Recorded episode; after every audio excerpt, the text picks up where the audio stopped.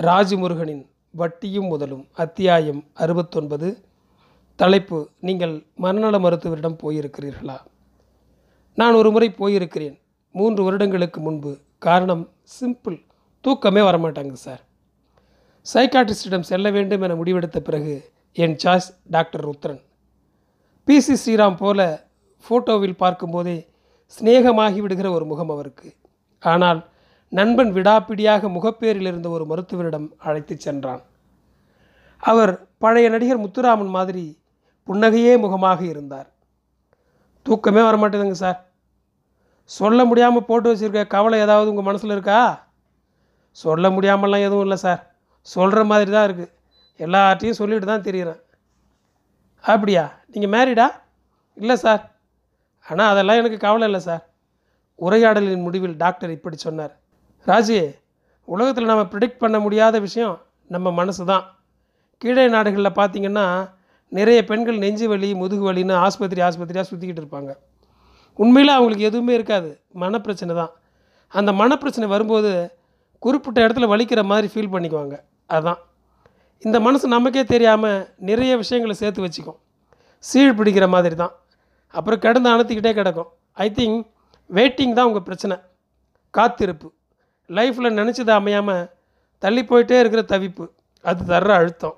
அதான் பிரச்சனை. முதல்ல ஃபீல் ஃப்ரீ முருகா. டாக்டர் இன்னும் என்னென்னவோ சொன்னார். தூக்கம் வருவதற்கு சில பயிற்சிகள் சொல்லித்தந்தார் அது கிளினிக் மூடுகிற நேரம். நான் வெளியே வந்தபோது அங்கிருந்த கம்பவுண்டர் ஒருவர் என் கூடவே வந்தார். சார் சார் நீங்கள் சினிமாவில் இருக்கீங்க? என்றார். ஆமாம் நானும் சினிமா ஆசையில் வந்தோம் தான் சார். நிறைய கதையெல்லாம் எழுதி வச்சுருக்கிறேன்.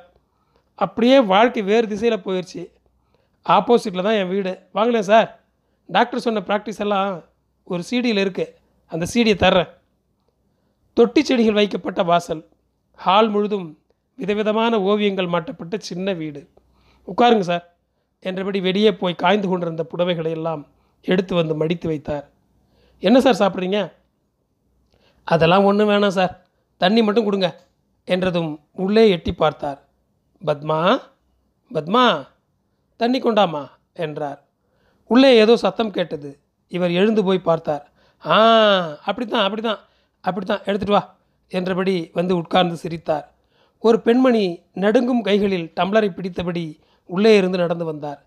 மிக மிக மெதுவாக நடந்து வந்து டம்ளரை நீட்டியபடி அப்படியே நின்றார். பார்க்கறவே விசித்திரமாக இருந்தது. இவர் அந்த டம்ளரை வாங்கி கொண்டு வெரி குட் வெரி குட் தண்ணி தந்தாச்சு நீங்கள் உள்ளே போங்க என்றதும் கொஞ்ச நேரம் அப்படியே நின்றுவிட்டு உள்ளே போனார். அவர் சிரித்தபடி எங்களை பார்த்து என் ஒய்ஃப் தான் சார் கொஞ்சம் புத்தி சுவாதீனம். ஒரு வாரமாக பரவாயில்ல. இந்தா இப்படி தண்ணி கொண்டு வந்து தருது பாருங்கள் இங்கே வாங்களேன். சாயங்காலம் வாசலில் பாதி கோலம் போட்டிருக்கு பாருங்களேன் என்றார். வாசலில் முடிவடையாத பாதி கிருஷ்ணர் கிடந்தார்.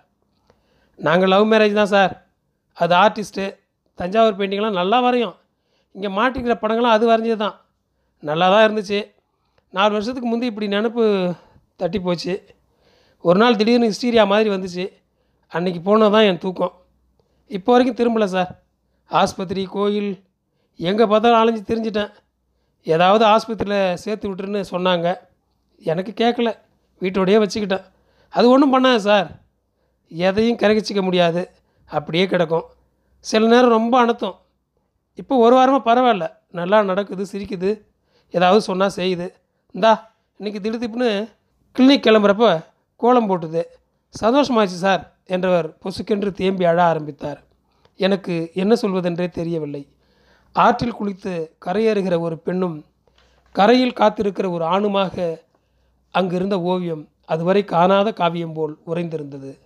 பத்மா சார் கிளம்புறாங்களாம் என்றதும் மிக மெதுவாக வந்து வாசலில் சாய்ந்து நின்றார் பத்மா. வெளியே வந்து தெருமுனை வரை நடந்து என்னுடன் வந்தவர் விடை வரும்போது சொன்னார் சார் என்னவோ இப்படி ஆயிடுச்சு. இப்படி அவளை பார்க்குறதுக்கு எனக்கு சந்தோஷமாக தான் சார் இருக்குது இப்போ தான் சார் என்னோடய லவ் அதிகமாக கொடுக்குறேன். எனக்கு அவள் அவளுக்கு நான். அந்த வாச கோலத்தை அவள் முழுசாக போட்டுருவா சார். இங்கே பாருங்கள் சார் என்னை கேட்டால் ஒரே வரியில் சொல்லிவிடுவேன் லைஃப் இஸ் பியூட்டிஃபுல் சார் அந்த இரவின் தெருமுனையில் நின்று அவர் சொன்ன அந்த வார்த்தைகள் எனக்கு விடியலை போல இருந்தது. நண்பன் ரஞ்சனுக்கு குழந்தை பிறந்தபோது பிள்ளை அழவே இல்லை. நான் போனபோது குழந்தை சலனமில்லாமல் விழித்து கொண்டிருந்தது. டாக்டர் குழந்தை ஏதேதோ செக்கப் செய்து பார்த்தார். கொஞ்ச நேரம் கழித்து பெரிய டாக்டர் வந்தார். குழந்தையின் பக்கத்தில் நின்று கைதட்டினார் ஒரு பாத்திரத்தை எடுத்து பக்கத்தில் போட்டார். பாப்பா அப்போதும் சலனமில்லாமல் மேலேயே பார்த்தபடி இருந்தது. குழந்தைக்கு காது கேட்கல என்றார் டாக்டர். நண்பனின் அம்மாவும் மாமியாரும் கதறி அழ ஆரம்பித்தார்கள். நண்பனும் மனைவியும் தவிப்பாக டாக்டரை பார்த்தார்கள். ஓர் உயிர் பிறக்கும்போதே மௌனத்தில் இருப்பதை அப்போதுதான் பார்த்தேன். அந்த இடமே அவ்வளவு தவிப்பில் கிடந்தது. இப்போது பார்த்தால் எல்லாம் போய்விட்டது. அவ்வளவு அழகாக வளர்க்கிறார்கள். அவ்வளவு அழகாக வளர்கிறாள் அந்த பாப்பா. கௌபாய் காந்தி கிருஷ்ணர் ஜான்சிராணி என எல்லா கெட்டப்புகளிலும் அவள் சிரிக்கிற ஆல்பம் எப்போதும் அந்த வீட்டின் ஹாலில் கிடக்கிறது. வைப்ரேட்டர் வைத்த பந்து கால்குலேட்டர் பொம்மைகள் என அவளுக்கென்று ஒரு உலகத்தை உருவாக்கி தந்திருக்கிறார்கள். இசை என்பது ஒரு வடிவம். அதை தொடவும் முடியும் என்பதை அவர்கள் வீட்டுக்கு போயிருந்த போதுதான் உணர்ந்தேன். லைஃப் இஸ் பியூட்டிஃபுல் பாண்டி பஜாரில் வரிசையாக நிற்கும் பூங்கொத்து கடைகள் வரிசையாக பொக்கேக்கள் அடுக்கப்பட்டு மஞ்சள் விளக்கில் கடந்து போகும் கடைகள். சமீபத்தில் டைரக்டர் சங்கர் சார் பிறந்த நாளுக்கு பொக்கே வாங்கலாம் என்று போனபோதுதான் சுலேனாவை பார்த்தேன். பூங்கொத்துகளுக்கு பின்னால் பாவாடை சட்டையில் தலை மட்டும் நீட்டி கொண்டிருந்த சிறுமி மூணு ரோஸ் மட்டும் வச்சு சின்னதாக வேணும் என்றதும் ஏன்னே அவ்வளோ சின்னதாக போதுமா? என சிரித்தாள். போதுமா என்றதும் சற்றென்று ஒரு ரோஜா பூவை எடுத்து வாயில் வைத்துக்கொண்டு இடது கையாலேயே கத்தரியை எடுத்து தடதடவென பேப்பர் கட் பண்ணி பேக் செய்தாள். அப்போதுதான் எட்டி பார்த்தேன். அவளுடைய வலது கால் கை இரண்டுமே போலியோ தாக்கியது போல் மெலிந்து விழுந்திருந்தன. இடது கையாலேயே பூங்கொத்தை தயார் செய்து புன்னகையோடு நீட்டிய போதுதான் பெயர் கேட்க தோன்றியது. எட்டாவது படிக்கிறேனே. இங்கே கார்ப்பரேஷன் ஸ்கூலில் இங்கே வந்து உட்காந்தா டெய்லி ஐம்பது ரூபானே. அதன் பிறகு எப்போது அந்த ஏரியா போனாலும் கண்கள் சுலேனாவைத்தான் தேடும். பெருநகரத்தின் இவ்வளவு நெரிசலான சாலையில் இப்படி ஒருத்தி பூங்கொத்து விற்று கொண்டிருப்பதை யார் அறிவார்கள்? அவள் புன்னகை தரும் ஆயிரம் ஆயிரம் பூங்கொத்துகளை யார் தருவார்கள்?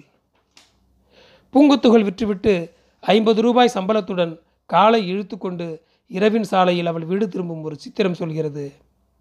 லைஃப் இஸ் பியூட்டிஃபுல் பாலன் வந்து கல்யாண பத்திரிகை கொடுத்த போது இதுதான் தோன்றியது. பாலனுக்கு நாற்பது ப்ளஸ் இருக்கும். ஆள் இரண்டரை அடிதான் இருப்பார். சர்க்கஸ் குள்ளர் சாலிகிராமத்தில் தங்கியிருக்கிறார். அவ்வப்போது சினிமாவில் தலை காட்டுவார். அப்படி ஒரு ஷூட்டிங்கில் தான் எனக்கு அவர் பழக்கம். ஒரு நாள் பிரசாத் ஸ்டுடியோ எதிரில் இருந்த டீ கடையில் வைத்து எல்லோருக்கும் பத்திரிகை கொடுத்து கொண்டிருந்தார். எனக்கும் தந்துவிட்டு கன்ஃபார்மாக வந்துடணும் சார். கொஞ்சம் இருங்க சார் என் ஒய்ஃபையும் கூட்டி சொல்ல சொல்கிறேன் என கைத்தட்டினார் பக்கத்தில் இருந்த கடையில் இருந்து வந்தார். அஞ்சரை அடியில் ஒரு பெண். எஸ்டிடி பூத் வச்சுருக்கு சார். நம்ம வாய்ப்புக்காக அப்பப்போ ஃபோன் பண்ண வருவோம்ல. அப்போ நம்மளை பிடிச்சி போச்சு. எட்டு வருஷம் லவ் சார் என்றார் வெட்கமாக. கல்யாணத்துக்கு அப்புறம் ரெண்டு பேரும் சேர்ந்து ஒரு கேட்ரிங் சர்வீஸ் ஆமி ஆரம்பிக்கலான்னு இருக்கோம் சார் என்றபடி இருவரும் நடந்தார்கள். லைஃப் இஸ் பியூட்டிஃபுல் தேவனை பற்றி சொல்லாமல் இந்த கட்டுரை முடியாது. திருப்பூரில் இருந்தபோது குழந்தை கல்வியை வலியுறுத்தி ஒரு கலைக்குழுவினருடன் ஊர் ஊராய் சுற்றி கொண்டிருந்தேன். அது ஒரு என்ஜிஓ அமைப்பு. அந்த குழுவில் பாடகராக இருந்தார் தேவன். தப்பாட்டம் பாடல்கள் நாடகம் என விதவிதமான பிரசாரங்கள் நடக்கும். தேவன் பழைய பாடல்களை மெட்டெடுத்து பிரமாதமாக பாடுவார். மற்றபடி குழுவில் அவர்தான் சந்தானம். எப்போதும் ஏதாவது காமெடி பண்ணி கொண்டே இருப்பார். பாக்கெட்டில் பிள்ளைகளுக்கு தருவதற்கு எப்போதும் மிட்டாய்கள் வைத்திருப்பார். டிடிஎஸ் எஃபெக்டில் டிடிஎஸ் எஃபெக்டில் கலேபரமாக சிரிப்பார். சில நேரங்களில் நமக்கு எரிச்சலாக கூட இருக்கும். ஓர் இரவு அப்படி அவர் காமெடி பண்ணி சிரித்தபோது ஏங்க இவர் டார்ச்சு தாங்க முடியலையே என்றேன் ஒரு நண்பரிடம். அவர் சாதாரணமாக சொன்னார் இருக்கிற வரைக்கும் சந்தோஷமாக இருந்துட்டு போகணும் சார். மனசோட வச்சுக்க முருகா. அவர் எச்ஐவி பேஷண்ட் இப்போது தேவன் மேடையில் பாடிக்கொண்டிருந்தார். கடவுள் இருக்கின்றாரது அது கண்ணுக்கு தெரிகின்றதா? காற்றில் தவழுகிறார் அது உன் கண்ணுக்கு தெரிகின்றதா? கடவுள் இருக்கின்றார் கடவுள் இருக்கின்றார்.